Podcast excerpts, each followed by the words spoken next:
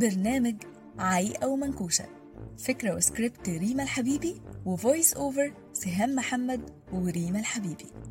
عايقة ومنكوشة هم 12 حلقة هنتكلم فيهم عن 12 مشكلة مختلفة بتواجه البنات في اهتمامهم بجمالهم وصحتهم. وفي كل مرة هنقول الحل بأبسط تكلفة. النهاردة الحلقة السابعة وهنتكلم فيها عن اسمرار الركبتين والكوعين. ليه بيحصل أصلا اسمرار وإزاي نعالجهم؟ إيه ده؟ يا محظوظة يا عايقة إزاي بتعرفي تلبسي قصير كده من غير ما تقلقي؟ يا ساتر يا رب! وهقلق ليه أصلا؟ بصراحة أنا طول عمري عندي مشكلة في شكل ركبي واسمرارهم شكلهم بيضايقني قوي. هي ركبتك بس يا منكوشة؟ كمان كوعك! إيه يا بنتي الإسمرار ده كله؟ أنتي بتلعبي في الشارع ولا إيه؟ ألعب إيه بقى؟ ما خلاص كبرت على الكلام ده. أنا بصراحة جربت كام كريم كده بيشكروا فيه جدا بس ما جابش معايا ولا نتيجة.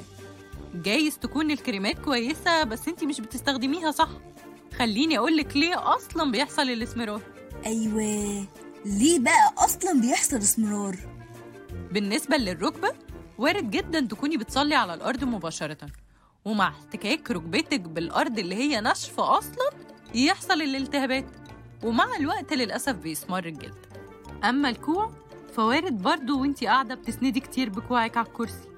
فبيحصل التهابات اللي مع الوقت برضو بيسمر. والمشكلة إنه مفيش أي ترطيب مستمر.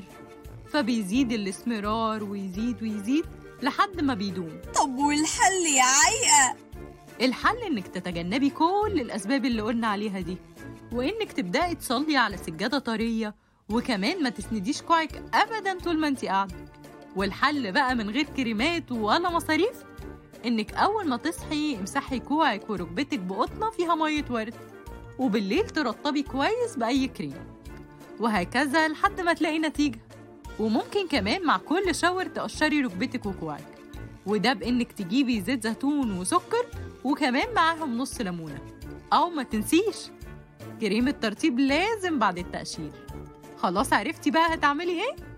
طبعا عرفت مش هلبس قصير خالص. أنا فيها دماغ أعمل كل ده. يا ربي! استنونا الحلقة الجاية ومشكلة جديدة مع عايقة ومنكوشة كل جمعة الساعة 8